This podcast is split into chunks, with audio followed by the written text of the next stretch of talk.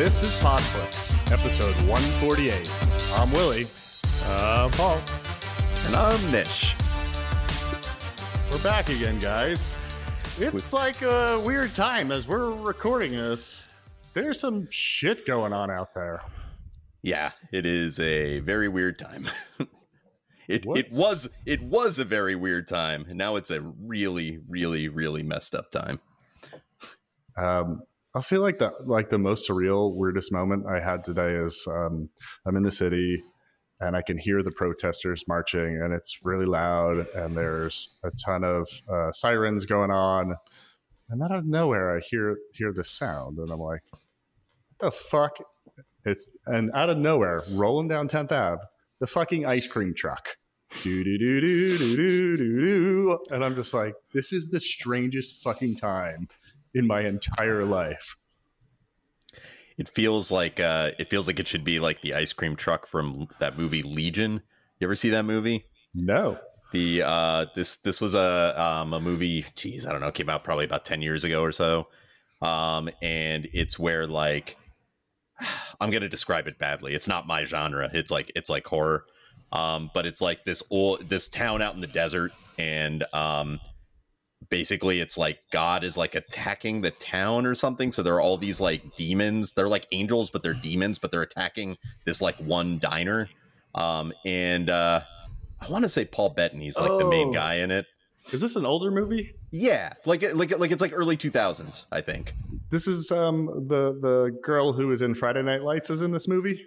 I think she is. Yes, yes, she Yeah, is. Adrianne. yeah. Yeah, yeah, yeah. Adrianne Palicki. Yeah, yeah, yeah. I forgot about that. Yes, she's in the movie. But anyway, there's like one of the like the standout scene from the whole thing is in the middle of the night. This ice cream truck comes, um, and like the, the like these people are holed up in the diner with guns at this point and all that, and they're like, "What the fuck is that?" And this ice cream man comes out, and uh, he is played. the ice cream man is played by Doug Jones.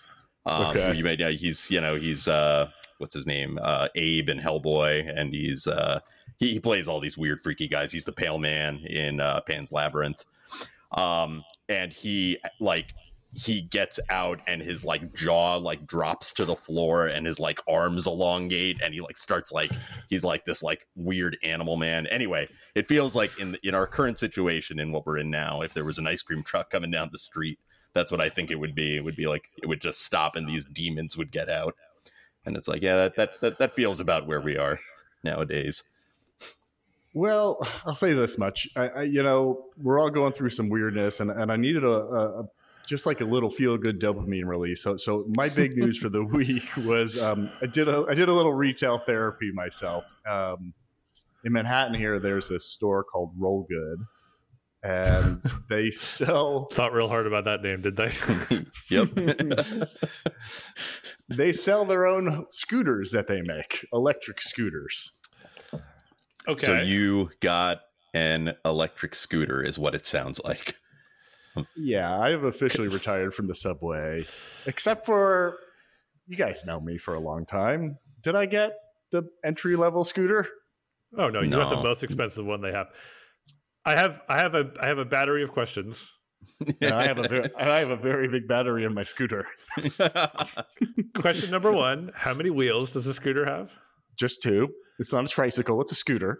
Uh, it's not the it's not the electric unicycle thing. No, that's a unicycle, not a scooter, man. All right. Does Question it, two, does it light up or play music when you ride it? oh, There's please no say it does. dude. what it does have is um, it's got a horn on the handle, and it's not a bell. This is like a mammoth. All right, context. The normal scooter has one motor, and they will go 15 to 18 miles an hour tops. Tell me you got the all-wheel drive model I, with two got- motors. I did dual motors. It goes 45 miles an hour. oh my No, god. Yeah. So, you know, they're like, look, there's three modes, which I'll equate to like one, which is like the normal mode, like 10 to 15 miles an hour. Two, which is like, okay, looking for death mode. And then three, which is the Tesla insane mode. I have not gone in mode three because on mode two, I've What? almost killed myself. Right. Like, five times. I was gonna say, like, when would you go in mode three? Like, what is happening for you to be on an electric scooter at 45 miles an hour? I got it to 30 and I was like shitting my pants. I'm like, I'm gonna die. Like the the other thing is, uh, have you guys ever driven a golf cart around? Of course. Yeah, sure. You know, the thing about golf carts is they go what? Five, maybe seven miles an hour, right? Yeah, that Yeah. sounds about right.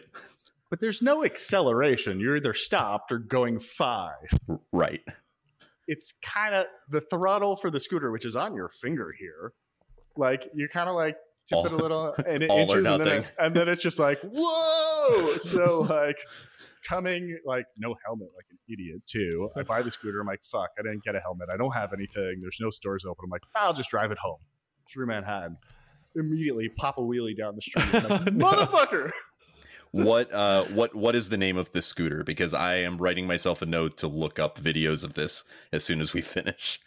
I don't know if there's videos. This is like the I- even sketchier thing. It's Yeah, like all right, it's yeah. just a store in Midtown. That's called fair. Like Good. these are like bespoke scooters. It is the Made by Frank Rollgood. I believe I believe it is the SE two zero nine. I have to see if the I, I I w- need to see what someone going 45 miles an hour on this looks like. Like like I can't even comprehend what this looks like. I mean, the tires are really fat. It's like like a wheelbarrow thick tire, and it's got treads and it's got shocks in front and back because you definitely need it.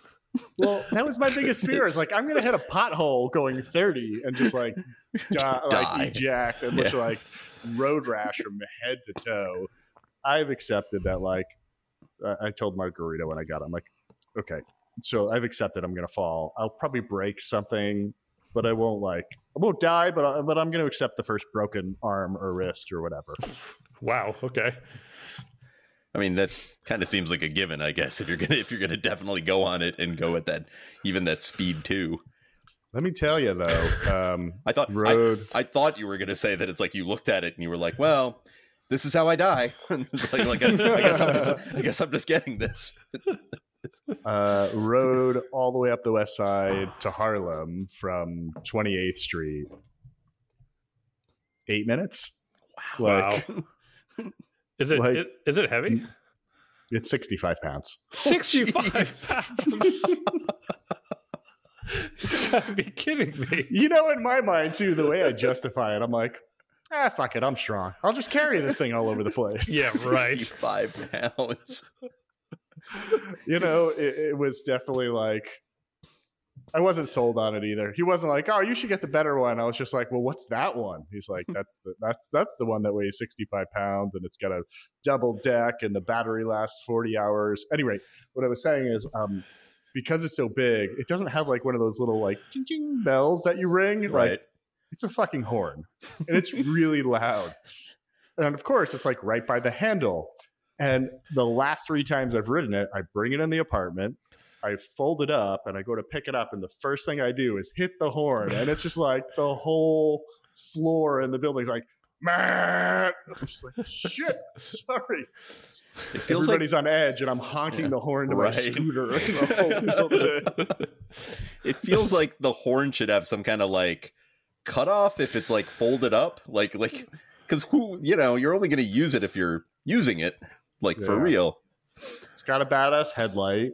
To answer your question from before, Paul, Yeah. and and when that when the headlight is on, the whole back of the thing lights up and blinks, and it's got blinkers, left and right blinkers, and like I don't know how they sell these things without you having to have like a license. Yeah. Like you And it- can't ride a moped without a license, right? And it also has doors, windows, a roof, a windshield, and a trunk.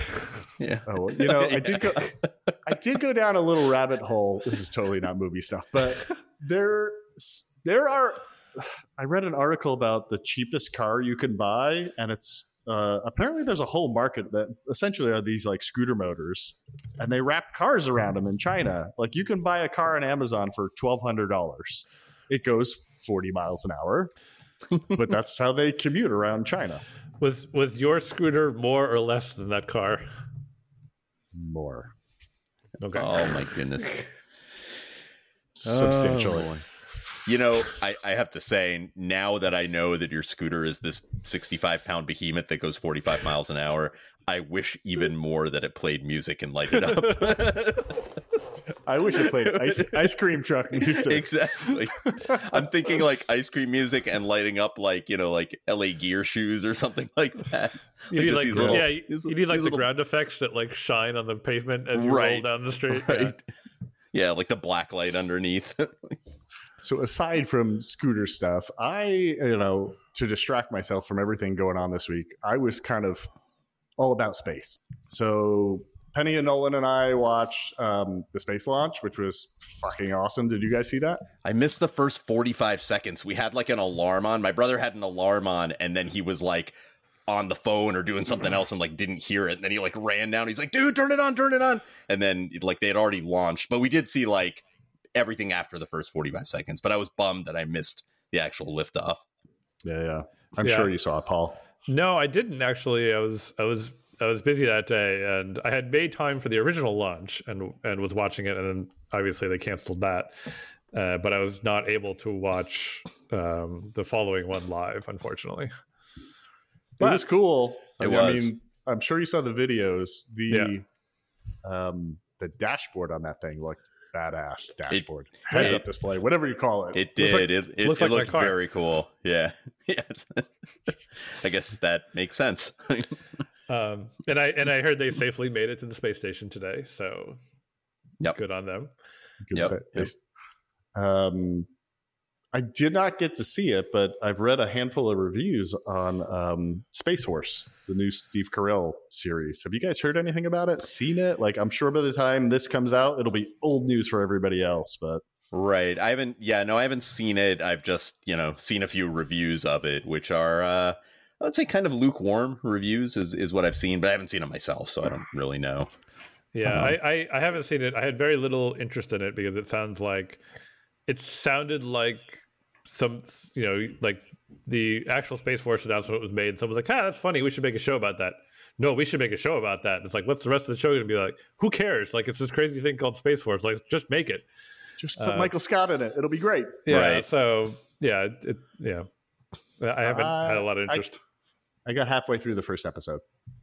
Uh, so Oh. it doesn't doesn't sound good then. How long are the, are the episodes? Half an hour or an hour? This first one is like it's an hour, or you know, how do we count this? It's 42 minutes. Yeah, with fair com- enough. With 40 commercials on Netflix. Well, so that brings up that brings up an interesting thing, which um, is now that we're kind of in the age of like lots of streaming things, especially with TV shows, it lets TV shows kind of episodes of TV shows be the length they need to be. Like, I, there's so many shows I've been watching lately where it's like, oh, here's a big episode. It's 52 minutes or 58 minutes, and here's a shorter episode. It's like 39 minutes or whatever, and it's I, I don't know what, what you guys think about that, but I think it's pretty nice that like they can stretch or contract the episode to be the length it needs to be, so they don't have to like put a bunch of filler in or something like that, um, or they don't have to like cut a bunch of good stuff if they feel like you know they need it. They can just put out make it as long as it needs to be. Yeah, I think I think it's generally good. I, I I agree with you. Um, I I still think of those shows as half hour shows and hour long shows in my head. Like if a show is like what you were just talking about, I would think of that as an hour long show, even if they had an episode like an episode that was like 38 minutes or something like that. It's still like, yeah, but usually they're like 45 or 50 minutes, and I round that up to an hour, especially because a long time ago when we were only watching things on TV, you know, hour long shows were basically 44 minutes uh, when you took the commercials out of there. Um, but but yeah, no, I, I I totally agree with you, Paul. I like that shows you know are a little freer to kind of do what they want for the most part. I can't think of many shows outside of HBO shows. Like Game of Thrones was famous for like one episode would be Right. fif- 52 minutes, and the next one would be 68 minutes. Like, but I can't think of many of these like networky, you know, by networky. I mean, even like Space Force, it, it feels like it should be like a sitcom length that, that like vary in length. Do you have specific examples, Polly? Um, most of the stuff, like anything I've been watching, like on CBS All Access, like any those shows, they, they Mm. really vary in length quite a bit. And like even stuff that's been on TV, like the um, the last season of Doctor Who had wildly varying episode lengths, and that show was on TV. Um, granted, Right. like it's originally on the BBC without commercials and stuff like that, so it's a different it's a different thing. But like they've just made like oh this is a longer episode, and it was like ten minutes longer than like a than a normal episode. So um, I don't know. Maybe it's just the stuff I've been watching, but I, I've seen it quite a bit lately. Um, the other thing that I wanted to bring up, which does have a very set time, and I wanted to ask your guys' opinion on, is um, this week my kids got into The Simpsons, Really? Wow. and it's awesome. That is Because, uh, awesome. Like I showed them the Simpsons movie like two weeks ago. I fell asleep during it. Big surprise. uh, but on Saturday night they wanted to stay up a little later, and their negotiating tactic was like, "Can we watch an episode of The Simpsons?" And immediately I was like, "Yeah, you guys pick." And they picked two two seasons in a row of Treehouse of Horrors. They were both great, but I honestly can't remember episode names. I definitely wanted to watch the one where Sideshow Bob kidnapped Bart, but like, give me some hits here. Whether, whether it be So the they're so, all, I think they're all on Disney Plus. right. So so the one where Sideshow Bob kidnaps Bart is called Cape Fear, but it has an e at the end of the word fear. Mhm.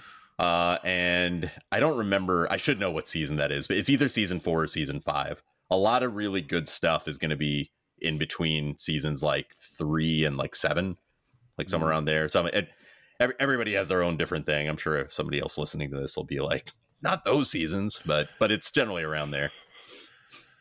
Um, what are some other ones? My my my favorite Simpsons episode. Um, I don't know if how well it'll resonate with them, but it's always been my favorite. Is the one. It's called Last Exit to Springfield, which is the one where Homer Homer becomes the union boss. Um, that is that is like my number one on my list of Simpsons episodes, and that's just yeah, classic. yeah, Willie, how familiar are your kids with The Godfather? right? uh, not really. What's the name of the What's the name of the monorail episode, Nish? Uh, Marge versus the monorail. Yeah, that that is my favorite Simpsons Yeah, episode. it's and that's a great, great one. Um, that's season three, I think. Uh, Itchy and Scratchy Land, I think is is Oh, a is a yeah, really like easy to understand one that's kind of fun. Um, and I believe that's the first episode of season six. Like that that was the season premiere that year. You know what I'm unclear about is um, we're just watching them through Disney Plus, and the first bunch of seasons on there only has eight episodes. Were there only eight episodes the first couple seasons? No, No. The first episode only had what ten or thirteen episodes. Yeah, it, it was so- a short season, the first season. But after that, they all had like 22 or 23 or whatever it Mm. is So. Disney Plus doesn't have the whole catalog then.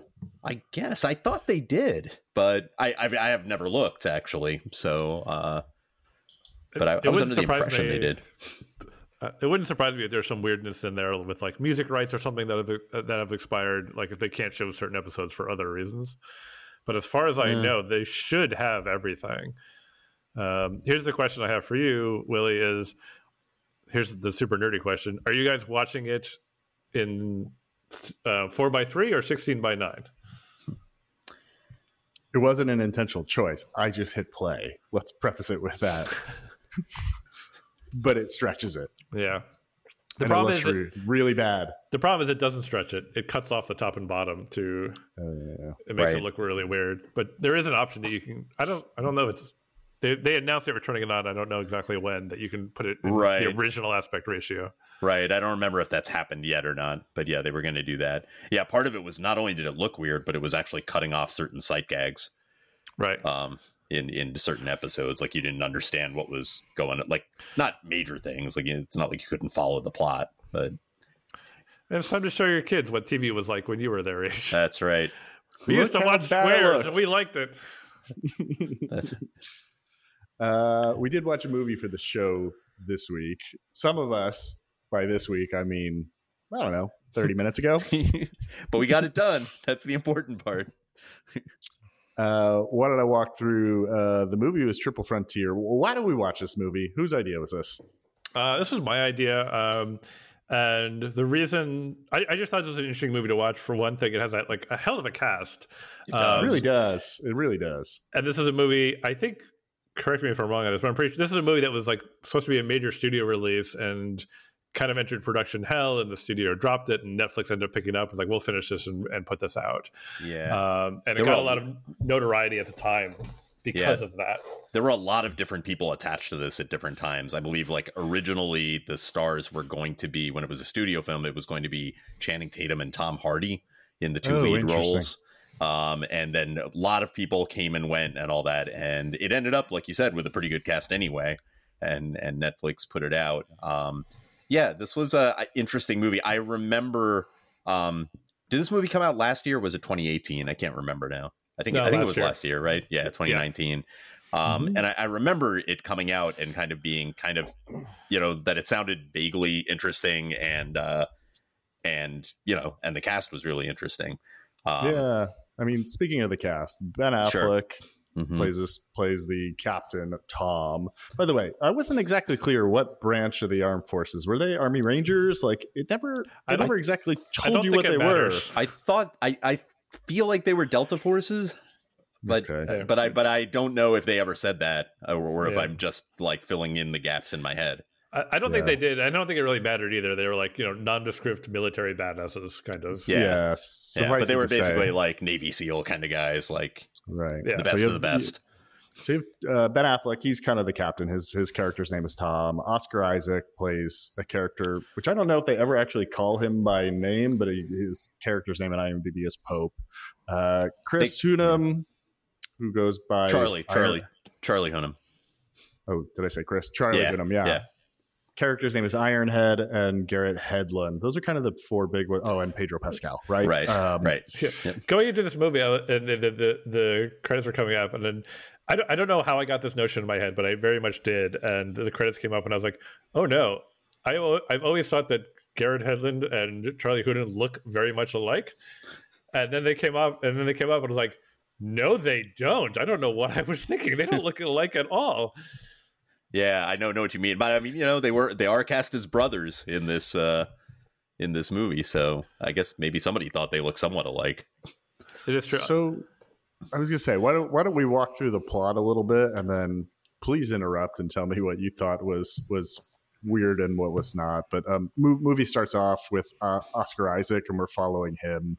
He is working in tandem with some police, some probably shady police in Brazil, and they're staking out this um, shack where the bad guys are. We don't exactly know what's going on. Right. It, it's kind of in in media res, so to speak. Like we, you know, it's in the middle of sort of this. Uh, this uh this you know op that's going down and you, you're right. kind of trying to figure out what what the deal is so pope and his gang of brazilian police vigilantes, yeah. yeah. whatever they are, bust no, I. I they're, they're, not vigilantes. I mean, they are the police there, mm-hmm. right? Oh. And mm-hmm. I mean, he, and he, I mean, they're they're they're played as like you know fairly like brutal and um, but they are like the official authority in the region, and he is a consultant, like you know, helping them out. Right, right. So we learn real quick from the raid after they kick the shit out of a bunch of people and shoot shoot the place up. Yeah, the one. Uh, say I'm already going to interrupt you. The one interesting thing I thought about that was like he figures out like they they're basically like um, assaulting this building, and he figures out that they're in a bad position, moves him and some other guys to a better position, and um, takes a gun and like basically blows up the building more or less, and then right. hands it to the local guy and says, "Nice shot." Like clearly right. implying that like he is supposed to be an observer only and not is not supposed to actually do anything. Right. Right. So the plot kind of starts from here, right? We learn that um, there's a bad dude in the in the mountains that has millions and millions of dollars. Right. He's a, he's he's basically the drug lord who is kind of you know controlling all of the uh, drug trade in the region. Now you know that's that's kind of what you get. His name is Lorea. Uh, right. And he is this, and Lorea has decided that it's no longer safe to keep my money in the bank. So I'm going to go deep in the jungle, and I will have a compound out there, and it'll constantly be guarded. And you know, um, from Pope's perspective, he thinks this is a bad dude. I want to get this guy, and I've got this former team of badass special forces guys in the U.S. I'm going to try and convince them to come with me, kill this guy Correa, take all the money, and and get the hell out of there, right? Yeah, like he basically he he basically has his informant slash girlfriend who is like the accountant for this guy, and he convinces her to like film the area and all this stuff and give him a bunch of intel so that he can supposedly lead an op with the local military to right to take I the actually, out. I really wasn't even going to mention her because she played kind of she was like a MacGuffin in this movie, right? A little bit. Uh, yeah, I mean a, a little bit. I mean, she's yeah, she does get them some intel. Like she she answers some questions of like how would they know about this thing in the first place and that sort of thing. But I, I do agree with you. There's she's a lot of just kind of getting the plot moving at a couple No. different points. But not to spoil the end too soon. But the interesting thing is, like, she makes out the best in this entire She does, movie. yeah, and and they they even say that very specifically at the very end. yeah. Right. They kind of note it. So uh, Pope comes back to the U.S. and basically has to now convince his his former team, like, "Hey, we've had the shit kicked out of us in battle before, and all we've come home with is massive debt and bad knees." And you have a shitty job, and we could do this one last job and get back to the glory days and walk away with 30 million bucks, right? And there's some back and forth, but essentially, like, the deal is Ben Affleck says, All right, I'll come, but I'm only going to do a recon mission, and that recon mission is going to pay 17 grand. So we kind of cut back to Brazil. The team has landed in Brazil. They're doing recon, and this is where it starts to break down for me. I don't quite understand that moment. There was nothing that really jumped like immediately. They're like, "This is too dangerous. We shouldn't do this." And then, like on a dime, Ben Affleck's like, "I'm in," and everybody else says, "I'm in." And, and I, I didn't really exactly follow where where that like convincing moment So, was. so there's two things from my perspective that kind of happened, which is like the first thing is they established very clearly that like Ben Affleck is um he's the planner in all this like and that's kind of what he does and they they kind of like play to his nature or oscar isaac does very much um play to play to his nature that like he can't help himself. Like he sees a problem like this and he's going to work out the solutions. And they kind of get him talking about it. And it gets his mind working like okay here's how i would do this and here's what i'm thinking about. And um what they kind of established throughout this whole thing is like this is ben affleck giving in to something that he knows he shouldn't but like he's constantly trying to stop himself from doing it and he's he's he slips and he slips and he slips and then he gets into the house and like all artifice just goes away right and he just becomes complete like raw greed at that point um but this I, I think this is him like you know he's like Oscar Isaac knows how to work him and he's just working him down a little bit and he's getting him to give a little, give a little, give a little. And it gets to the point where it's like, listen, we're here, we have a plan, um, we can execute that plan, and we have a type, ti- we have a time frame of when we need to do it. Like, why shouldn't we just do it? And it's and they kind of fall back, and I think it's kind of established they kind of fall back into their own like their own military ways, and it's like, yeah, like we have a job to do and it turns out like this is something we're really good at like let's Right. let's do it and he's kind of working them the whole time too being like you know we you know like it's it's what's kind of revealed is uh, that oscar isaac he recruits these guys under the auspices of the brazilian government is going to pay them for this. And he says Right. well what if we don't bring in the government? Like what if we just do this ourselves? Then we can keep all the money instead of just some of the money. And we deserve this. Like we have given our blood sweat and tears um, doing like horrible things in uh, um, in the name of you know our country. And we're kind of all boned. Like ben affleck is a really bad realtor. And um, um, garrett hedlund like I, I, I keep wanting to call them like Pacific Rim, Tron, The Mandalorian, and Batman go on an adventure. Um, so like Tron is just like he's he's an MMA fighter to make ends meet, and um, Charlie Hunnam is just like a motivational, a really bad motivational speaker to like recruit um, military people into private contracting and all this stuff. And so it basically establishes that their lives kind of suck. And Oscar Isaac's able to play against that and be like, listen, we're getting older. This is a chance at something that you know they talk themselves into that they deserve, and they're and they, he basically gets everyone on board to be like, yeah, we we do deserve this, like, and we can do this, like, we Yeah. should do it. And And this is a bad guy on top pot- of it. Right. And and it's potentially a lot of money. Like they say that he he has reason to believe based on you know what his informant girlfriend told him that there could be up to 75 million dollars in there um, so they're going into this saying like well you know we could come out of this with a lot of money if you know if all that money is there um, Right. you know to split between the five of us basically Yeah. So they get buy in and mission starts. Yeah, and it's interesting because um, I w- one thing I found interesting at this point was I was very much primed. Like the the movie had primed you to be like, or at least me to be like, this is the mo- This is one of these movies where they get into this mission that they shouldn't be doing. And it all goes to shit. Like everything goes wrong on the mission, and Yep. everything things do go wrong, but not where I thought they would. Like the mission actually goes off fairly successfully. It does go off perfectly, and and and there are definitely consequences down the line. But you know they, you know, we'll, we'll talk a little bit more about the mission. But they basically do what they need to do. They kill the bad guy. They get away with the money. And I was happily surprised that that all went off kind of as well as it did because I am not a huge fan of the everything goes wrong and then the people start fighting amongst themselves like that. I've seen that movie a lot of times. I'm not a huge fan of it, and I was like, "Ugh, man, I hope that's not what this is." And it wasn't, so that was good. Yeah, and and like yeah, I, I agree with you, Nish, and I thought the same way too. Like like we'll talk about what goes on in the house, but like they get out of the house and they're leaving, and I like I checked the time code. I was like, there's a lot of movie left. So like there's, there's things things really have to go wrong now because they got to do something for the next forty five minutes.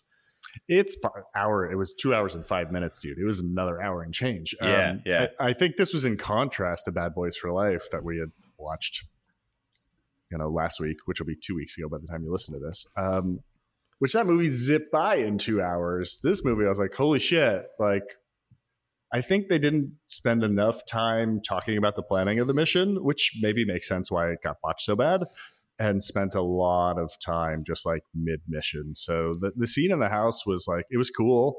I liked the way it was filmed. Uh, I liked how coordinated they seemed. Yes, that Which- I, I like that a lot as well. Yeah, they The they've thing- very clearly been people that have worked together for for a very long time, and like Yeah, they're good at what yeah. they do, and And they got cut- that across pretty uh, quite efficiently, I think, in those mission scenes. And they come in and they basically they they only want to kill one person. They want to kill the bad guy and nobody else. So they come in, they they take out the guards and they tie them up and Right, gag them and all that Right. stuff. And they've specifically timed this mission at a point. It's on Sunday morning when the family has gone out to church. So there's no civilians in in the compound. It's just and it's a bare minimum of guards because most of the guards have gone to guard the family at the church so nothing happens to them. So it's really just the drug lord and it's supposed to be three guards and like that's it. Right. Um Yeah. yeah, and the idea, like you said, is that they're going to try to incapacitate the three guards, kill the drug lord, and get the and basically Right. get get as much money as they can So they before do before a- the family yeah, comes yeah. back. They do incapacitate the guards. They Mhm. can't find the drug lord, and there's no money to be found. Yeah. And Yeah. They have this moment where they realize, like, oh shit, it's buried in the walls. Right. Now, Paul. Now, Paul and I can talk about this because two years ago we took down a lot of lathe and plaster in my old house. Yep. Man, we spent how many hours on that one bedroom? Let's put it this way: um, I would not punch through these walls with my fists the way these guys were doing it in real life, that would break your hand. Um, but they're taking out those walls like, they're like yeah, like there's nothing even in there. Twelve minutes, my ass is what I'm saying. Like, is it is it possible at all that like these walls would have been even thinner than normal walls just because they're really less walls and more just Well, you know It's the lath. It's like pieces, strips of wood across the studs that Right, hold up the right. plaster, and they're just like punching through it like it's not even there. yeah yeah yeah fair enough all right, but- let's suspend disbelief but for they're a hot minute badasses and we're not. So Right, maybe right. you Yeah. know they can do that. So instead of you know thirty million or seventy five million in the walls, there's two hundred fifty million dollars in the walls. Yeah. And this is where, to me, the movie starts to actually go off track pretty quickly. Is they immediately fall into their old patterns of being like efficient soldiers, and somewhere Ben Affleck decides like, hey, seventy five million's not enough. And this is a this is a guy who's fucking broke and like struggling to pay his bills and down on his luck and whatever. Why all of a sudden does he need to make that jump from 30 or 75 or whatever to I want all two hundred and fifty million dollars right now, and fuck you, I'm gonna I'm gonna risk all of us dying for it. I, Yeah. I, I totally agree. To to the extent like the biggest problem I had with this movie was Ben Affleck's character and his motivations, where it was like I, it didn't ring true to me that or or they hadn't developed the, his character enough for me to believe that he would become that reckless over extra money. He seemed like someone he seemed like the kind of guy up to that point who would have been like, guys, we have enough to make us rich for life. Let's burn the rest of it down and get out, you know? Like Yeah, yeah. rather than being like, let's take every little bit, you know, we can do more, we can do more. Like I got it in the beginning. In in the beginning, he kind of ex- he tries to explain when when they go past their their time that they're supposed to stop in order to be able to make a getaway. He explains like, I gave us a cushion, so we have a little more time. Actual in actuality, why don't we do it? That seemed okay, but then he still kind of kept going until I think Charlie Hunnam's character is like, kind of like, dude, like we, we got to go, like you know, and Yeah. it was was sort of like, let's go. Yeah, I, You've- I, I retcon that, uh, or I headcanoned that uh, in the moment as thinking like, this is a guy who's like kind of up to this point in the movie has been fighting himself, like fighting his his urges and trying not to stay out of this. And like sometimes I think when that happens, like when you fall, you fall really hard. It's kind of like to make like a terrible analogy, like if if I'm trying to eat healthy and I just can't do it anymore, I will not have like a cookie. I will have like half a bag of cookies. You know what I mean? Um, and he, he- I think he kind of did like the same thing. Like when he went, he just kind of went really hard, um, and and that and to and I think that what backs that up is like that is kind of his character for the rest of the movie. Um, is he is kind of obsessed with getting like every last dollar that he can. Like he doesn't kind of like he kind of never snaps back. He he No, kind of no, he doesn't. I mean, that. I mean, you can basically, I mean, obviously, like everything bad that happens to them kind of comes back to this one decision, but then he keeps doubling down on that decision. So you can kind of keep saying that every subsequent bad thing that happens to them eh, for a long time, it's just like you can kind of lay it at his feet. Um, you know, he, he just insists on, you know, basically making sure they have all the money that they can. Now, one thing that I did think was interesting, where this is kind of starting to get ahead of myself um, a little bit, but I do feel like the second half of the movie was quite interesting to me because the same way that I thought I knew where this movie was going and I was kind of prepared to be bored by it, and then it didn't quite do what I expected. The second half of the movie is something that you don't see very often, which is a, a heist movie that really grapples with the issue of like, $250 million is a lot of money and like logistically it would be very very hard to carry that money away. Um and Hey, that's it- that, that's basically what the last hour of the movie like comes down to. It's like it's all the trouble that they have trying to get away with that huge amount of money Oh yeah, I, I, I totally agree. Like that's I have a like I have it like all in caps in my notes. It's just like this is a movie that is very concerned about the weight of money, and Right. like if you're gonna steal it in a way that like most movies they don't even care. Like it's just like glossed over that like suffice it to say they carried out, you know, three hundred million dollars from the bank. Like and this is like, and you're right. Like this is the crux of the movie on which like everything else happens is like how much money this like how much weight this cash is yeah basically th- th- this 250 million dollars it ends up being i think over a hundred bags of, of Right. like duffel bags they they have, end up having to get a couple suitcases out like the kids suitcases. What did they say it weighed? Nine thousand pounds or no, something? No, the the, the, the 6,000. helicopter the helicopter could carry that much.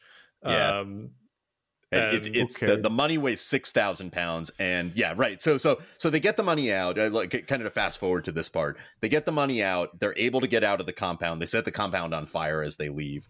Um, did we mention that they kill Lorea? Because if we Uh, did, they- we should mention that. well, so the thing, the, the, the last important thing that happens there is yes, they kill Lorea. Uh, He like he like for reasons I don't really understand. I guess because he realized his money was being taken. He like right, jumps he's out of hiding. His He's like room. hiding in a safe room. Yeah, Yeah. exactly. He jumps out, and of course, he like he he he pops Pacific Rim, and they turn around and just like fill it. Like, they just like murder him, and like Oscar Isaac just walks in and puts one between the eyes, which Right. I liked in a weird way because it showed that like the one thing that I liked about this, it wasn't just like this is wasn't just like an opportunistic heist. This was like Yeah. this was a really bad guy that Oscar Isaac really wanted to get no matter what. yeah, But yeah. then they because they take so long, the guards start coming back and they're gonna have to fight their way out. And once it becomes time to do that, like Pedro Pascal wastes no time. He's like, I'm going to go downstairs and shoot all the guards that we had previously tied up. Like, we're going to have to kill people now, and they switch right. into like killing mode basically.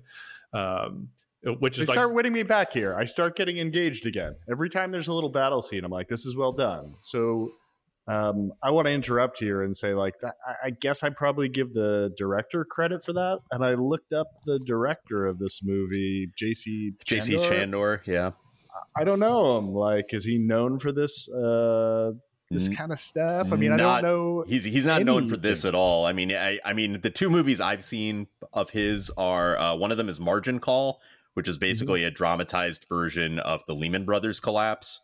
Um, right. So very different, very talky. Um, also has a terrific cast, and um, and then All Is Lost, which is a movie that stars Robert Redford and no one else, and is just Robert Redford on a boat in the middle of the ocean, like basically, and the boat's about to oh. sink for ninety minutes. Like that's the right. entire movie. So the two very different movies in this one. He did do a most violent year, which yes. I've not seen, but yeah, another yeah, yeah. Oscar Isaac movie. Yep, yep, yeah. Good point. I haven't seen that either. So yeah, they do get out of Dodge, right? Right, and, and they get they get to this helicopter basically that um that uh, Ironhead's friend has kind of procured for them, some some guy he knew in the region. And yeah, this is the point where basically they make they make the point that the helicopter can has a payload of or you know can carry nine thousand pounds, and the money weighs six thousand pounds, which is the point where they realize that they have about two hundred fifty million dollars you know basically right. i guess they, they have carried money enough times that they know exactly how much 6000 pounds of hundred dollar bills is or approximately how they much. weighed it they had a they, there was a scale at the airfield and they weighed right right right but i'm just saying yeah. like i don't know how much you know like if I mean, oh, I do yeah, now that six thousand pounds of hundred dollar bills is two hundred fifty million dollars, but they right, obviously right. knew that very easily. Anyway, right. um, the the point they make is that even though the helicopter can carry it, they have to fly over the Andes Mountains to the Pacific Ocean to make their getaway. And so they have to get up to like, you know, like 14,000 feet or whatever right. it, it is. It, it, can carry that much weight at 2,000 feet. And right. they have to fly up to like, yeah, like you said, like 14,000 feet or whatever to get over the mountains. Right, exactly. And so that's going to be the problem. But Ben Affleck insists that they take everything um, you know, that, that we're not leaving any of the money on the runway. I, so this is now the second point where you're kind of like, man, like this is going to fuck them over uh, because you know he's obsessed dude, with keeping all this money. Take 125 million, split it five ways.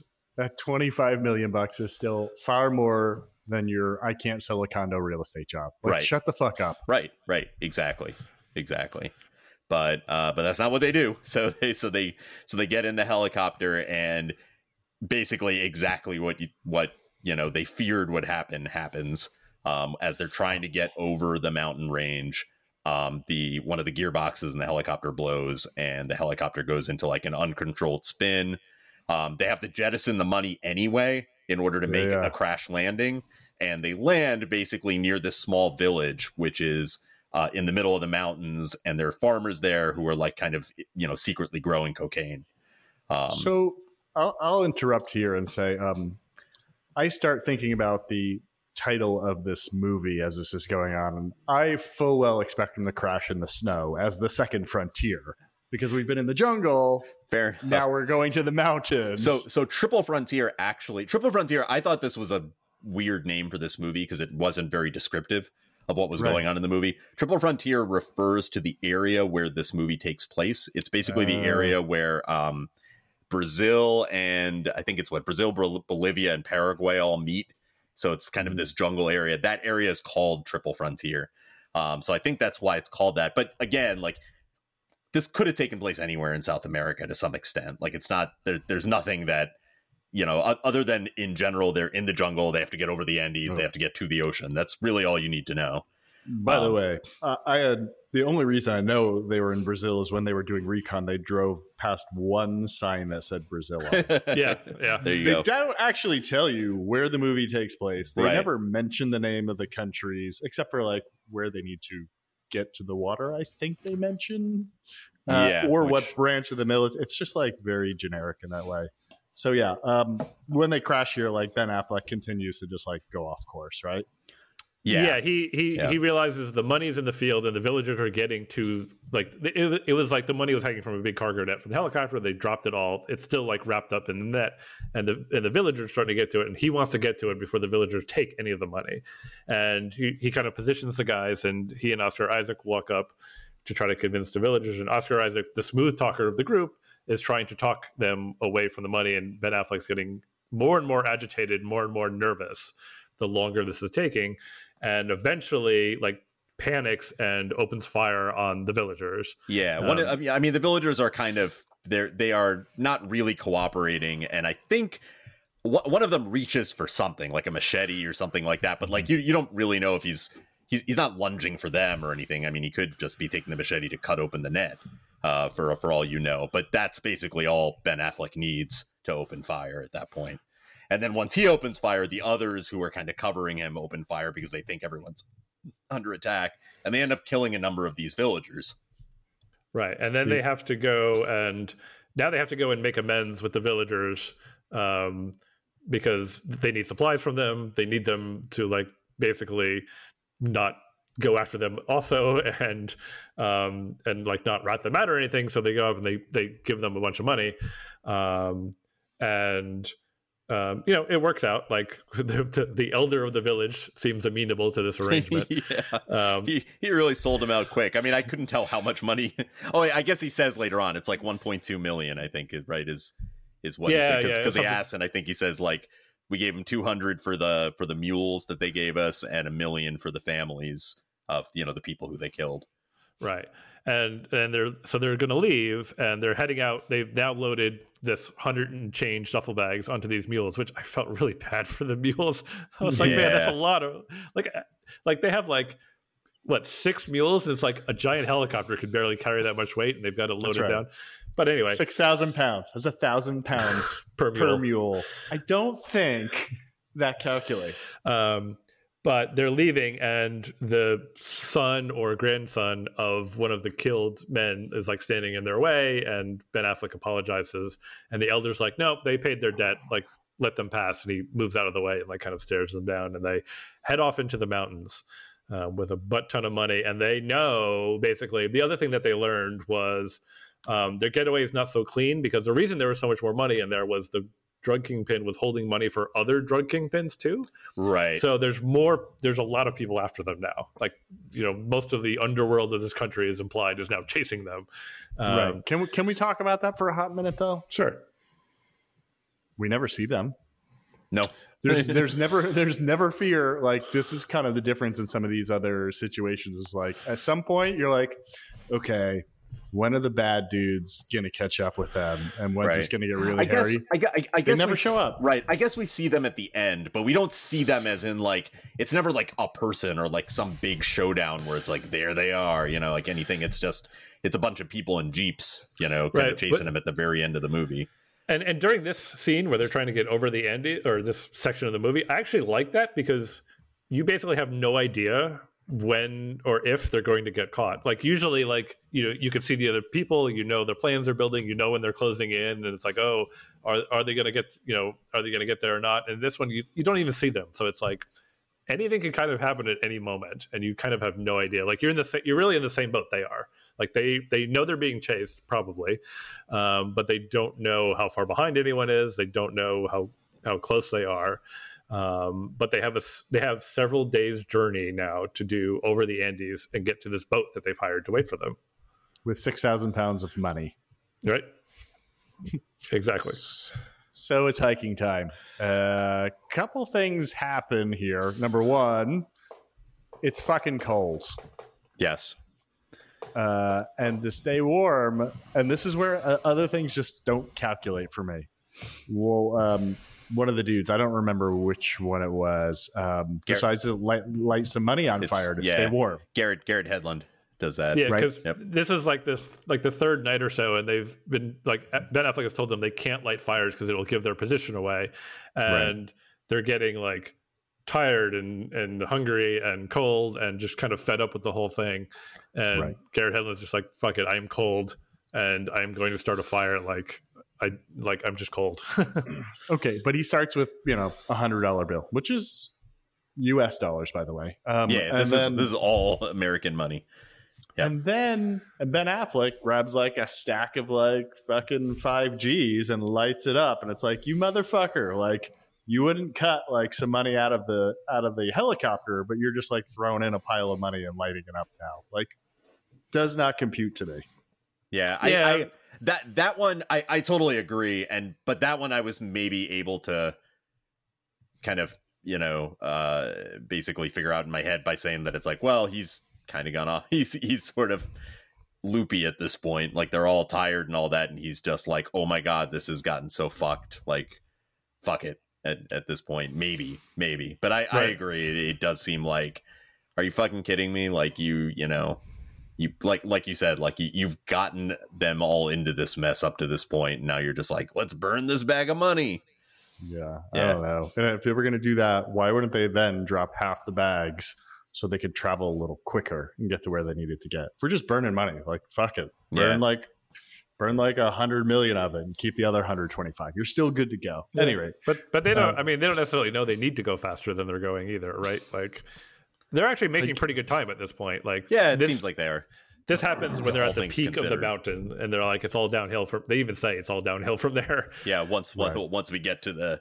like finish getting to the, Right. that peak and then so du- dudes start hiking down the hill and it's rocky as fuck and out of nowhere gunshots right and they're all taking cover and trying to figure out what's going on and it's really hard to see and i don't know if it's also like it was kind of a dark scene but like Well, this is the pay- this is the payoff for not seeing the bad guys is you don't see the people who are shooting at them, and they they kind of get shot and they kind of move themselves into position um, to try to take these guys back. And a guy gets to drop on Ben Affleck, and he turns around and it's the kid from the from the village. Yeah, And- even even even though to some extent this was expected, I still felt like it was a pretty cool shot. The way the way that was shot, where basically Ben Affleck is is lining up this one guy who's shooting at him. He finds him and he has him in his sights, and he has a perfect shot. He shoots him, and then it cuts to him, and then from behind you see another guy come up behind him, basically, which was sort of the game plan all along for these people who were chasing him. Was Right. that one was distracting them while the other one got the drop on Ben Affleck. Right, Um, and he and does get the drop, and Christ, he puts one right between Ben Affleck's eyes. Yep, yeah, and pop- Ben, Aff- pops him in the head and this is where team starts to like break apart pretty quick right Yeah, they t- they take out the kid, and now this like, um, you know, Charlie Hunnam had been shot, but he's basically okay. right? Garrett Hed- Garrett Hedlund got grazed; he's basically okay. But now, like, one of them is dead, and this is like not something they had actually expected to happen. Right. They hadn't expected it to happen and and you know, this this was their leader. Like this this was the guy in the beginning who like most of them were, you know, kind of willing to do this if Ben Affleck was willing to do it kind of thing. Um and so it it hits them all pretty hard. Um and yeah, like like like you were saying Willie, they kind of uh they they they really start fighting with each other for a little bit until they kind of get it together and say like okay, like you know, we're we're still here.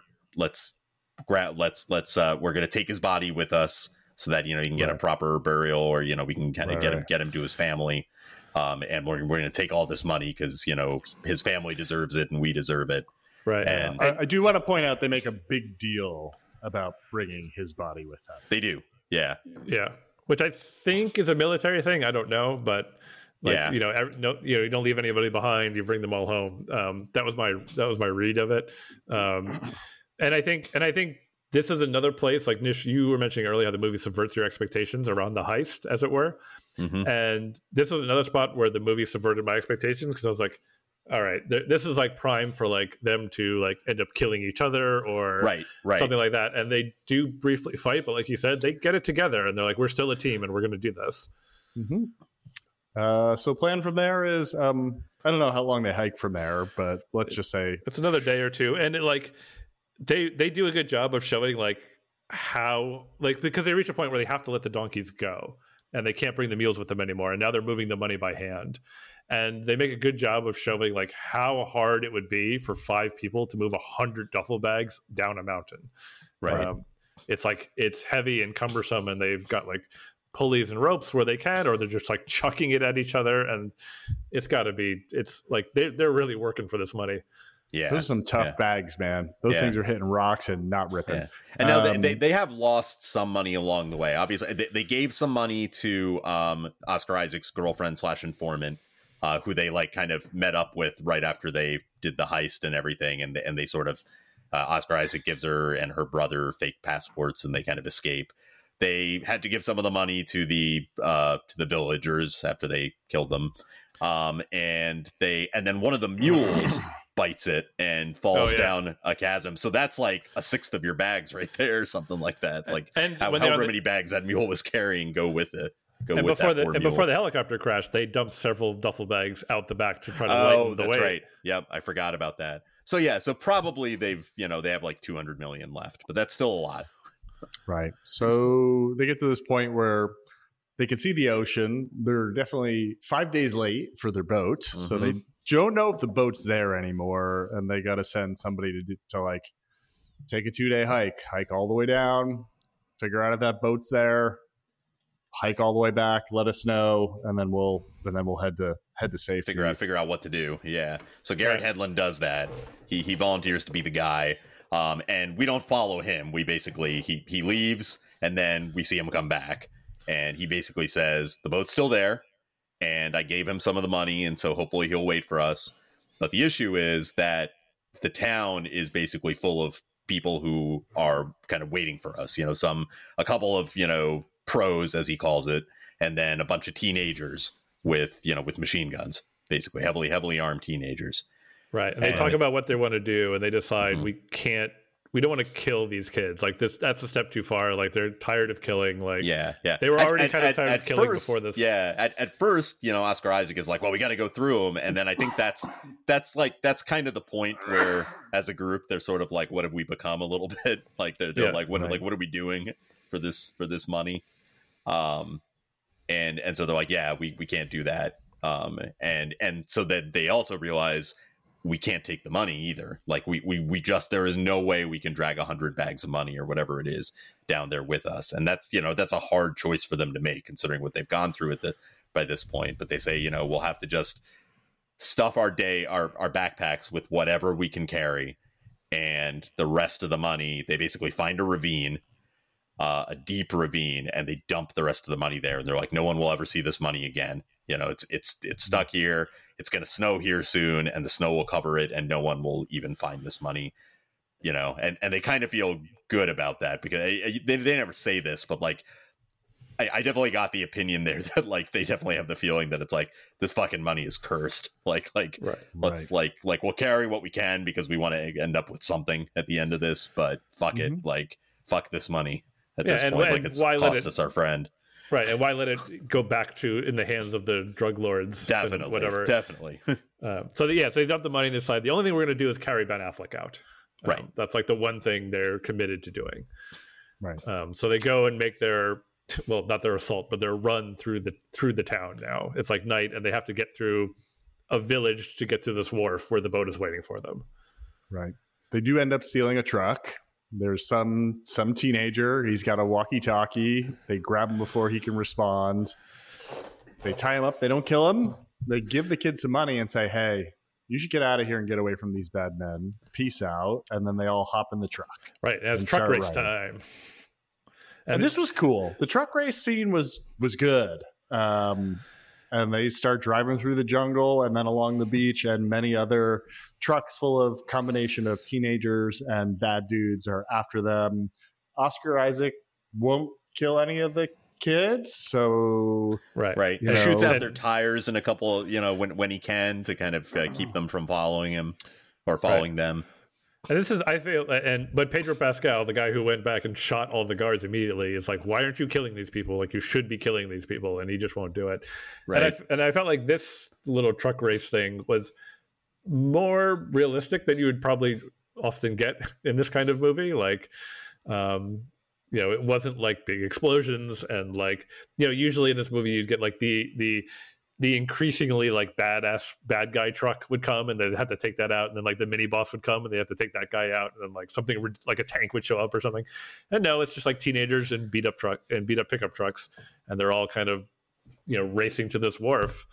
Um, and they sort of head hit the, they sort of hit the beach and they have to kind of um, defend the area for a little bit until until the boat shows up um, like the little skiff shows up and they can head out into the ocean they drive the car right into the ocean and then yep. swim onto the boat now here's where i start scratching my head because these guys blew so much time and energy dragging ben affleck's body his body doesn't make it on that boat does it not? I thought I thought they push it up on the boat. I I thought they did. Do I not, not even that? A, not even a. I, I, rewound, I rewound it to watch it again. I'm like, what happened to the fucking body?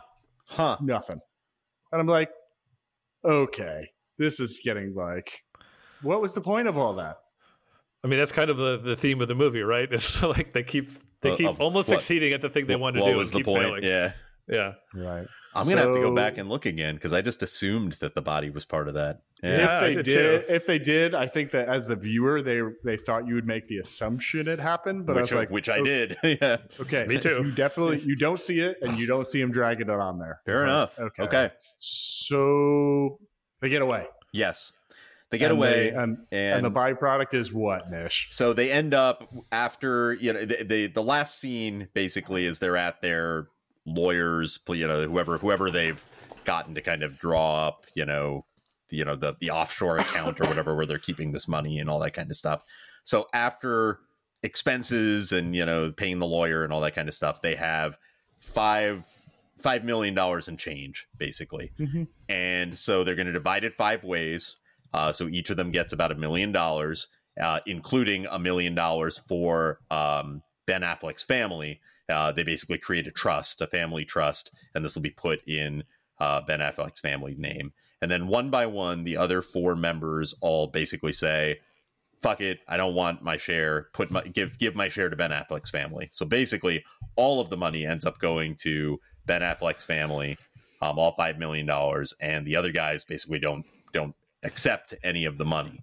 Now, uh, what I was waiting for in this scene what they do is when they sign over their money into the trust, as they do it, they get up and leave the room. Right. Oscar, right. Oscar, Isaac is the last person there, and I'm just like, he's not going to do it. Like that little fucker, he's going to keep the money, but he doesn't. He does sign it over and not do it. Right. Um, and and then the end is he just they're you know they kind of all decide to go their separate ways. Presumably, right. they go their talk, separate ways. Probably to never speak again. Um, after this horrible thing that has happened, and it's just Oscar Isaac and Charlie Hunnam Wade left and they're having a conversation. Oscar Isaac's like, yeah, maybe I'll go to Australia and go see my girlfriend slash yeah, right, right, the informant, informant girlfriend.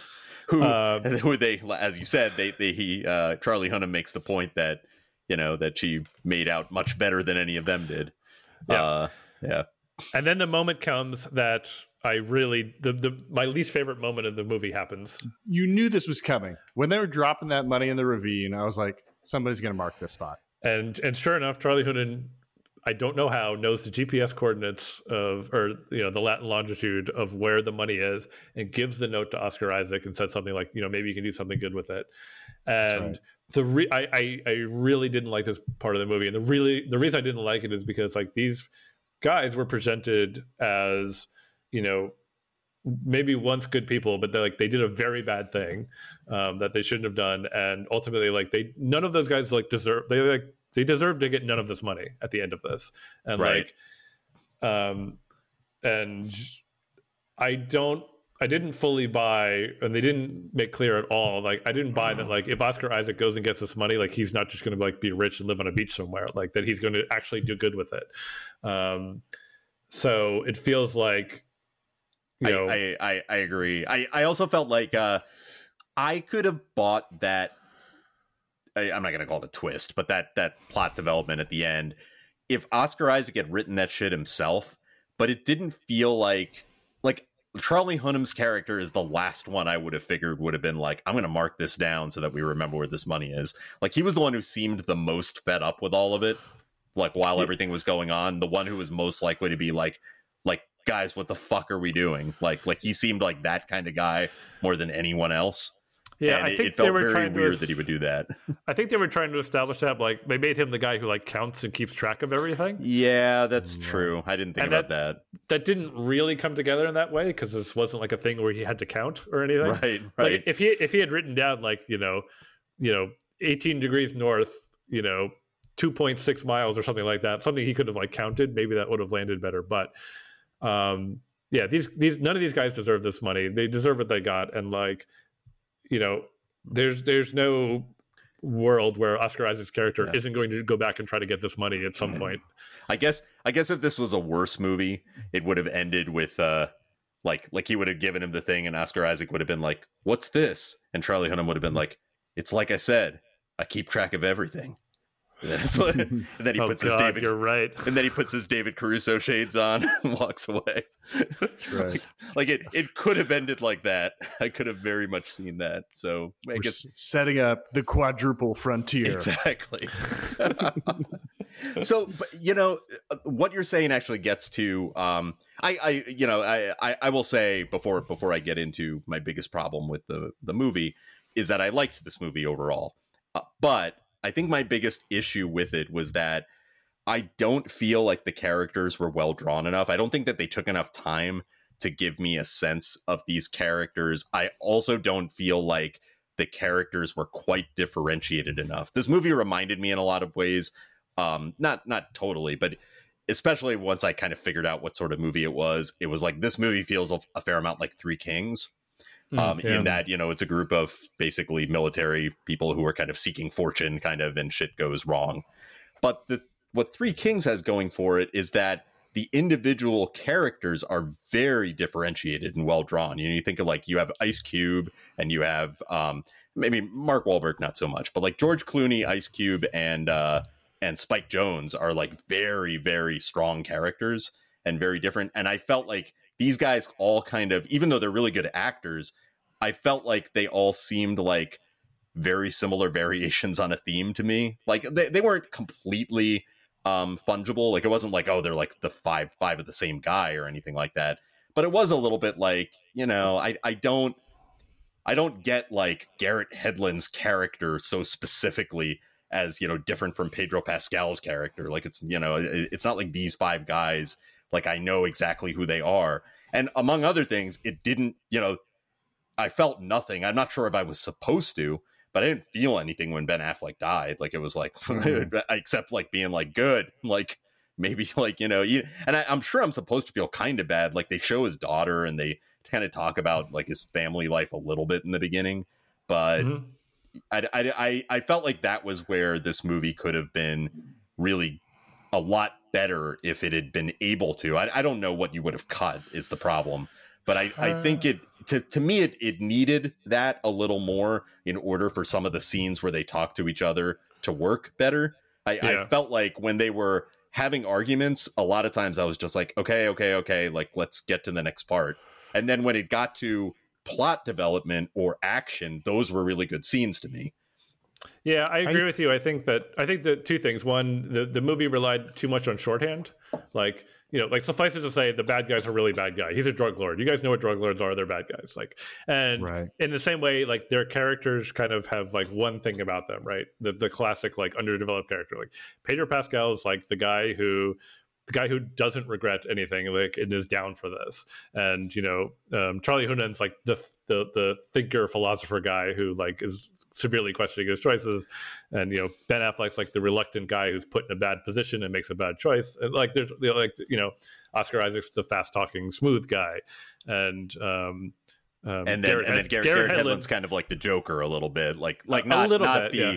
yeah. not like the Gotham Joker, but like the guy who's like kind of jokey and keeps things light a little bit and it, right and he's also the guy who will take like who will he's also like the first guy who will take all the risks right he's the guy who right. volunteers to go to the boat and all that stuff like that's right. his kind of role but that's pretty much it and you're right and and i agree with you like when ben, ben affleck's character got shot i didn't feel bad because earlier in the movie when they shot all the farm guys like they shot the villagers that was the point where where and i even wrote it down like okay all these people, all these military guys, like our main characters, they have to, they, they, can't get out of this. Like they have to die, right? This is like one of those things where like they're all going to get picked off on the way out.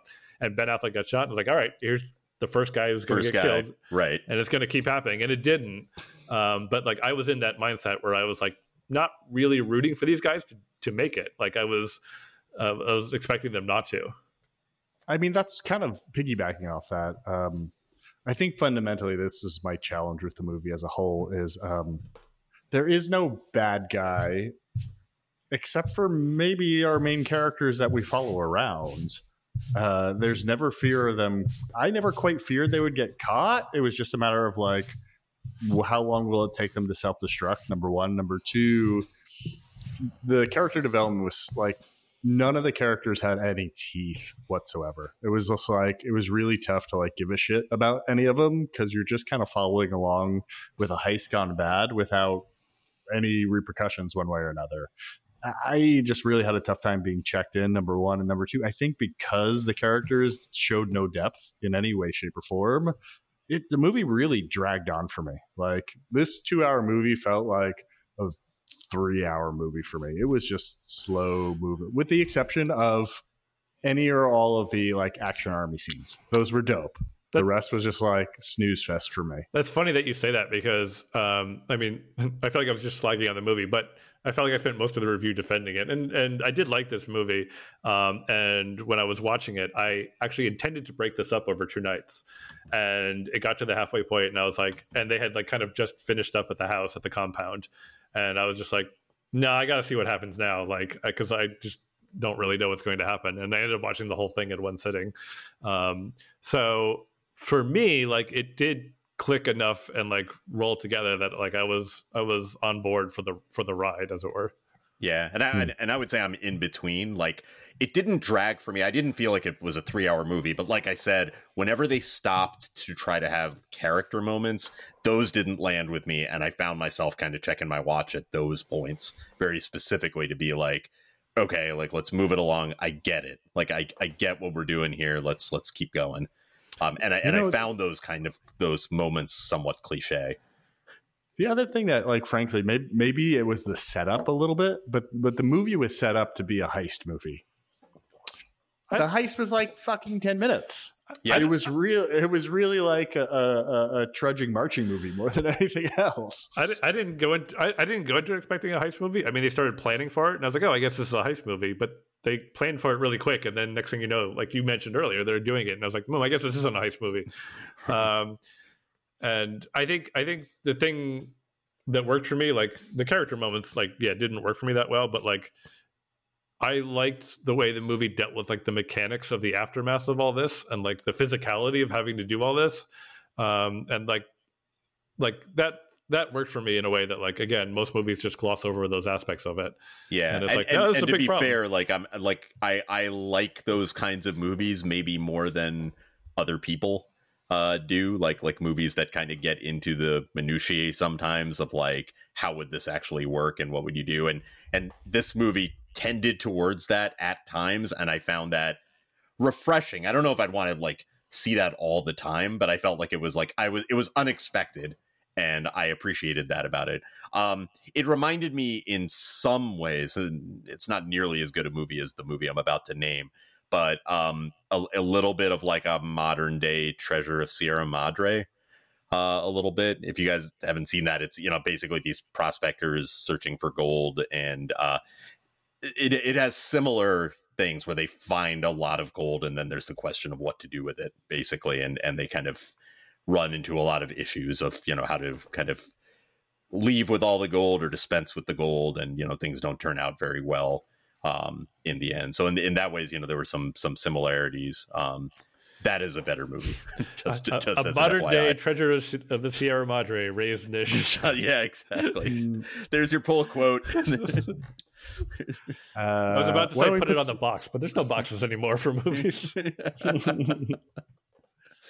Why don't we uh, put some ratings on this? I'll, I'll start with Polly first, since you seem to be most complimentary. Okay, um, I am going to give this movie. Um, I'm going to give this movie a three and a half when all is said and done. Like I said, it it it did get its hooks into me enough, um, and the I was it's not stunt casting, but like the cast um, does a lot of heavy lifting to get me through this movie. Just to be like, man, like this is like quite a group of people to get together, um, and in my mind, I'm saying, especially for a Netflix movie. Um, so um, yeah, I, I, you know, it wasn't a great character movie, and they could have, they should have either like gone all in on that or just dropped those moments um, entirely. But um, the rest of the movie, you know, actually worked pretty well for me.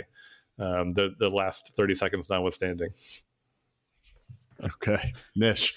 Um, b- before I give my rating, um, I was looking on the Wikipedia page. Uh, in, in addition to, I, I, mentioned Channing Tatum and Tom Hardy before. The original two people who were signed onto this project were Johnny Depp and Tom Hanks.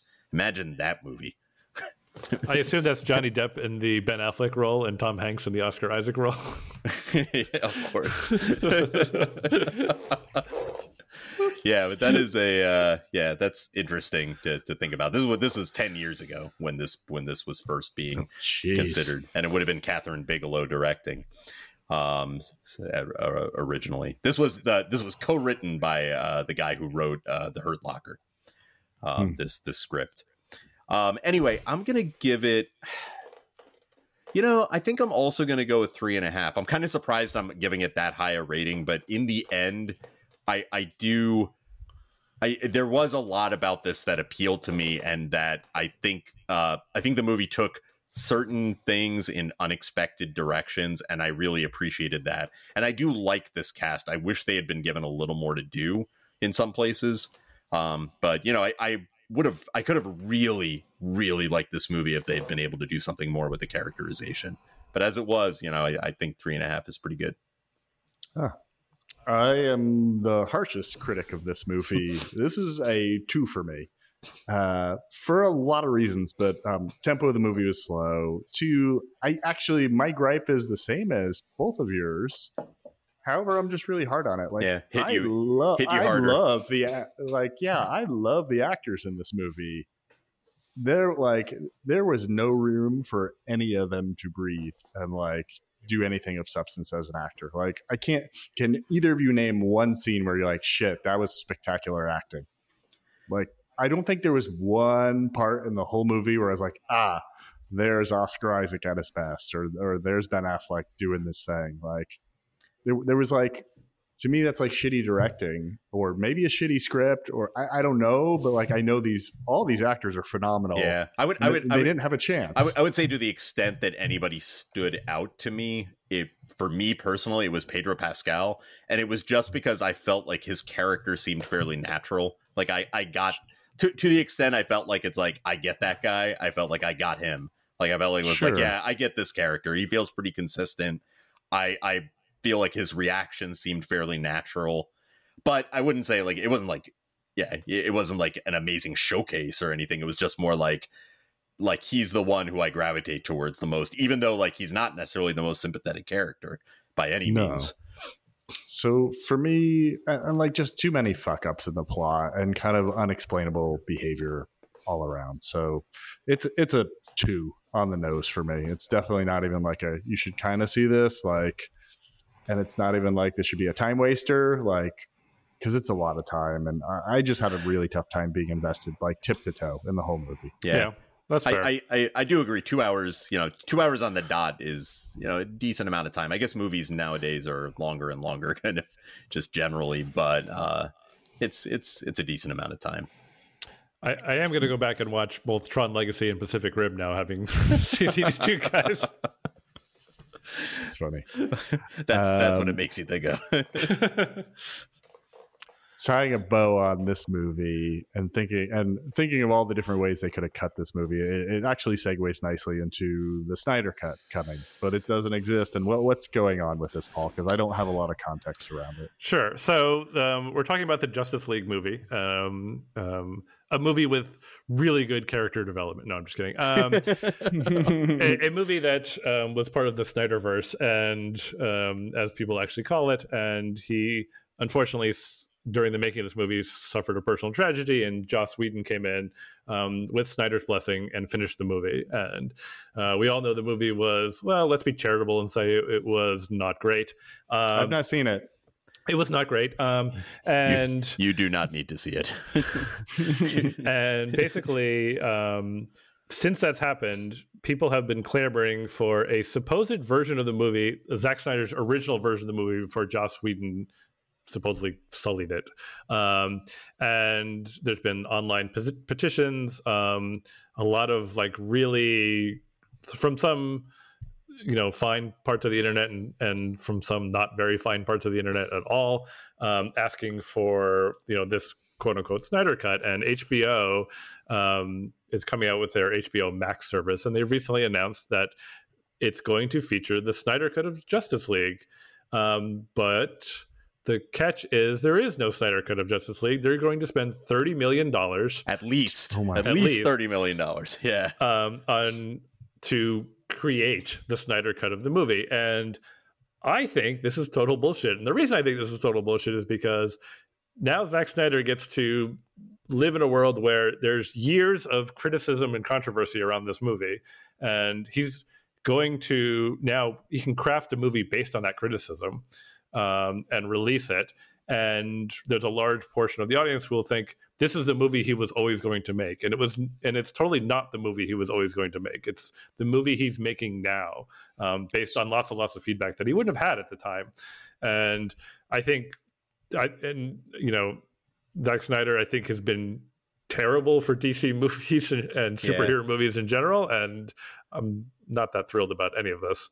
What what I am really interested about though is regardless of what kind of credit he gets for it or not, um, I am I'm interested to see if Zack Snyder, given all of the criticism that has been lobbed at Justice League, if he will actually make a semi good movie out of Justice League. Or if it's just going to be a Snyder, you know, a more Snyder version of Yeah, I- Justice League, which is what we would have probably originally gotten like like can you make a good movie out of justice league like with with 30 million dollars of reshoots is it I- I- possible to do so that's the question I, I don't know. Like at this point, I don't know what you can reshoot, what you can't, and what you can do with special effects and what you can't. Um, so I don't know, and I don't know what the bare pieces are. Like I know, you know, there's a lot in Justice League that's supposedly a like. There's a lot of like Snyder movies. Are a lot of reactions, right? There's a lot of like the Batman Superman movie had a lot of reactions to the criticism of Man of Steel, and that was still a bad movie. Um, so good I, point yeah. So the the the the, the advantage is not on his side um, that he's going to come out with something not. good. And I, i mean I- i mean the easy thing is that it will not cost that much money to fix the fucking cgi on henry cavill's upper lip that you know that that that should be the easiest fix to make to justice league I, I wonder uh, how much, if any, of that Joss Whedon footage will survive. I'm, th- th- I am, I I- like, I, I've seen the movie and it wasn't that good. Um, but No, I am, it I am a really was not. I am a sucker for Superman, and um, so I watch anything Superman related. But I, and I will be curious to watch this because I I will be curious to see exactly how different it ends up being um, from the original movie. Um, I don't think there's a salvageable movie in there, to be honest. Um, but I'm curious to see what I am curious to see what direction he goes in it. Um, it's kind of crazy that like this internet petition movement thing has resulted in this that they're going to spend a ton of money to create this thing um, because people at least seem to want it. Um, yeah Will they get thirty million dollars of traction out of this? I kind of don't feel like they're going to, but I don't know. Yeah. I mean, the one other thing you could say, I can't believe I'm like trying to make like some kind of semi case as to why this could, be okay because I don't think it will be. But This I- this could be okay, Rave Nishant. Yeah. but the, the, the other thing I'll say is that since um so Aquaman came out after Justice League and Aquaman while also not a good movie was at least semi entertaining like it, it at least was a movie that had an idea of just how ridiculous its star was and yeah, had, it was like better than had- Justice League. right it, it had that feel to it. And wonder woman came out before justice league but i'm fairly sure that like you know the most of the most of justice league had probably been shot right by the time wonder woman came out. Like i can't And, um, imagine that they were able to incorporate too much of the feel of wonder woman which also had a much better feel to it a much more like a much more kind of gee whiz feel to it that that these dc movies kind of should have Yeah, well, it's it's by far the best of the DC movies, and and was the one I think that has the least Zack Snyder input. So I, you know, maybe that's telling you something. right Um, like I am, I am genuinely really looking forward to actually Wonder Woman eighty four, the sequel. yeah Um, like all the stuff about it looks amazing. Um, so I'm kind of down for this crazy 1980s uh, period movie. Yeah, with, with Um, Kristen Wiig as the villain. Yeah, well, I, well, I just I gotta ask regarding the Snyder, you know, cut here.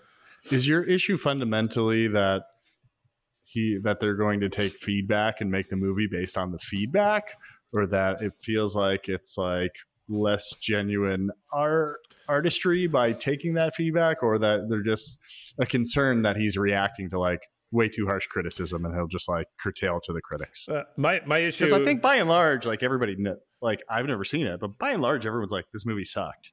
Yeah. So I don't, I don't fundamentally see what's wrong with I- trying to make it better. I think Th- I think what it is is that like it's it's less any of those, and it's more that there are there are people who are like diehard Zack Snyder fans, right? And they're out there and they're just and they're sitting there being like, "This movie sucks because of Joss Whedon." If Zack Snyder had been allowed, like you know, if circumstances hadn't intervened, Zack Snyder would have made a fucking masterpiece. And now Zack Snyder gets to take all of this criticism and make a movie that he never would have originally made, and probably won't even be good. But if it is, then they'll be like, see, see, this is the movie. Like, what if he had gotten to make this movie? DC's so much better than Marvel. Blah blah blah blah blah blah blah. Like all Yeah. this stuff. that that's that's that's exactly it. Nish is that Yeah. like yeah he he he gets this huge advantage that won't be acknowledged, and it'll just be like, and, and I I don't know where this is coming from. I mean, I guess there are people out there that love Man of Steel and Batman Ugh. v Superman colon Dawn of Justice, but like I don't know who those people are, Yeah. um, and I'm not one of them. Dude, I mean, I root for Superman movies to be great. You guys know I love Superman. I mean, I have not really, really enjoyed a Superman movie since Christopher Reeves. Yeah, yeah. I mean, th- Like, like fuck him up in every movie. Yeah, I mean, we don't have to get into like the whole thing about it, but like it is like it, it it is like I don't understand why you would like give a movie, give a Superman movie to a guy who like not only like doesn't like doesn't understand anything about Superman or like what makes him interesting, um, and may not actually like Superman at all. um, That's definitely the impression you get. Like you watch Man of Steel and you're just like, this was like you gave Superman to someone who was just like, all right, guys, like I gotta bring like, what if Superman was an asshole? What do you think about that, guys? Huh? Yeah. Like, let's make that movie. It's called Superman 2, the downer cut. Yeah, yeah, exactly. Or Superman, Superman three when he's got the bad kryptonite. right. I don't know. You know, um, anything else to cover this week? Um, you guys watch anything? I have watched nothing. What about you, Willie? You you you're the watcher out of us nowadays. I did want to follow up on a couple things. Number one, signed up for YouTube Premium. Oh, that's right. We talked about that. you're welcome.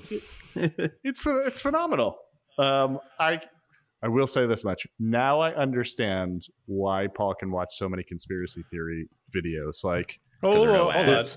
They're conspiracy theory debunking videos. Let's get, let's get that right. I did not mean to offend you. Um,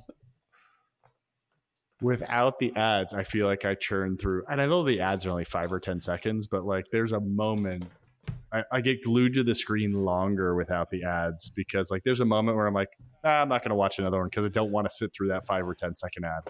And now I'll just like be like, holy shit, I just watched three hours of YouTube. like Yeah. you could get really, really lost in there without the ads. Yeah. Oh yeah, you totally can. uh, Paul, f- specifically for you, I did watch the first, I binge watched like the first five or six episodes of Too Hot to Handle. Oh, okay. Give, let's hear it. How was it? Let's take it for what it is, which is mindless dribble and knowing how like vapid it's it's a perfectly cast show. It's actually like if you take it for what it is and like realize like there's an artistry to making reality TV and 95% of it is in the casting, it's doable and it's actually a, it's it's fine. It's watchable. It's not going to change your life, but like God, and- I hope not. and it, and it is definitely not as compelling to me as my other recent guilty pleasure um, reality show that I've been hooked on, which is Dr. Pimple Popper. However, All right, you're gonna have to explain what the yeah, hell we're gonna, have to talk, we're gonna have to talk about that. okay, so you know when you go down your YouTube rabbit holes, and I and I confess that I watch backcracking videos. Right. Yeah. You know, the other thing that they always suggest from there are weird shit like earwax removal videos. Have you guys seen these? No. no. Okay, I'm going to share some stuff with you. You should see some stuff that comes out of people's ears. And then there are just like pimple popping videos on the internet. And in particular, this one doctor was like the Dr. Pimple Popper. And she would just like, it would just be videos of her pa- popping these massive fucking zits. And with like people with terrible skin conditions. I know this is what happens on YouTube. Oh YouTube my Premium, no ads. Uh, god. sh- This is this is like making me physically sick to hear about. some of our listeners will back me up here. Uh, I prefer the ads.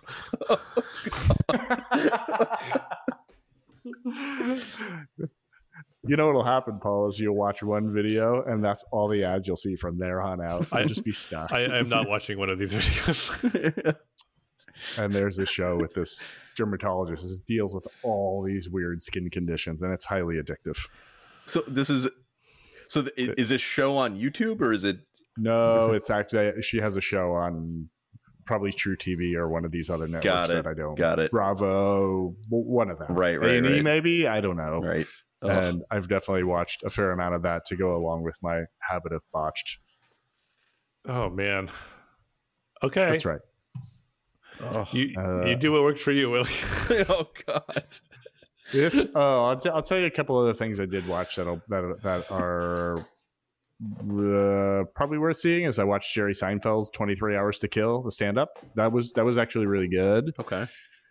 And then I, ro- I watched some rubbish. Uh, I watched this movie, Aloha. Takes place in Hawaii. Oh yeah, that one's famous. That's the one where uh, Emma Stone is the half Asian. Oh yeah. Asian. She's half Hawaiian in the movie with, um, gosh, Bradley Cooper. Yeah, but it but, was they, really. but, but, they, but they make a big they, they make a thing in the movie about how she's like yeah like how she's technically half Asian, and then it was like it was a big issue in Hollywood where it was just like seriously like you couldn't cast like an actual person who looks half Asian, like it's going to be uh, Well- Emma Stone, and yeah, suffice it to say, it was a shitty movie. You should skip it. Uh, is it a, it's, which it's, is it? is is it a Cameron Crowe movie? It is, isn't it? Yeah. Yeah, And I know how much Paul loves Cameron, a good Cameron Crowe flick. but this is not a good one, is from what it sounds like. Yeah, no comment on Cameron Crowe from me. uh, anything else? Oh, my kids watched Scoob, which uh, was actually pretty good. Good kids movie if you need if you need a time waster. yeah, that's good to know. I think that's it. Um, anything else to cover this week? The only thing we, we didn't mention last week how to get a hold of us. Paul, why don't you why don't you cover that?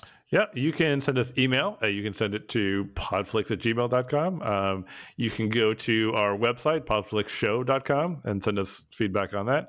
Or you can attempt to tweet at us um, at podflix on Twitter, um, is where you'll find us um, ignoring Twitter. Um, so, yeah, drop us a line. Let us know what you think. That's it.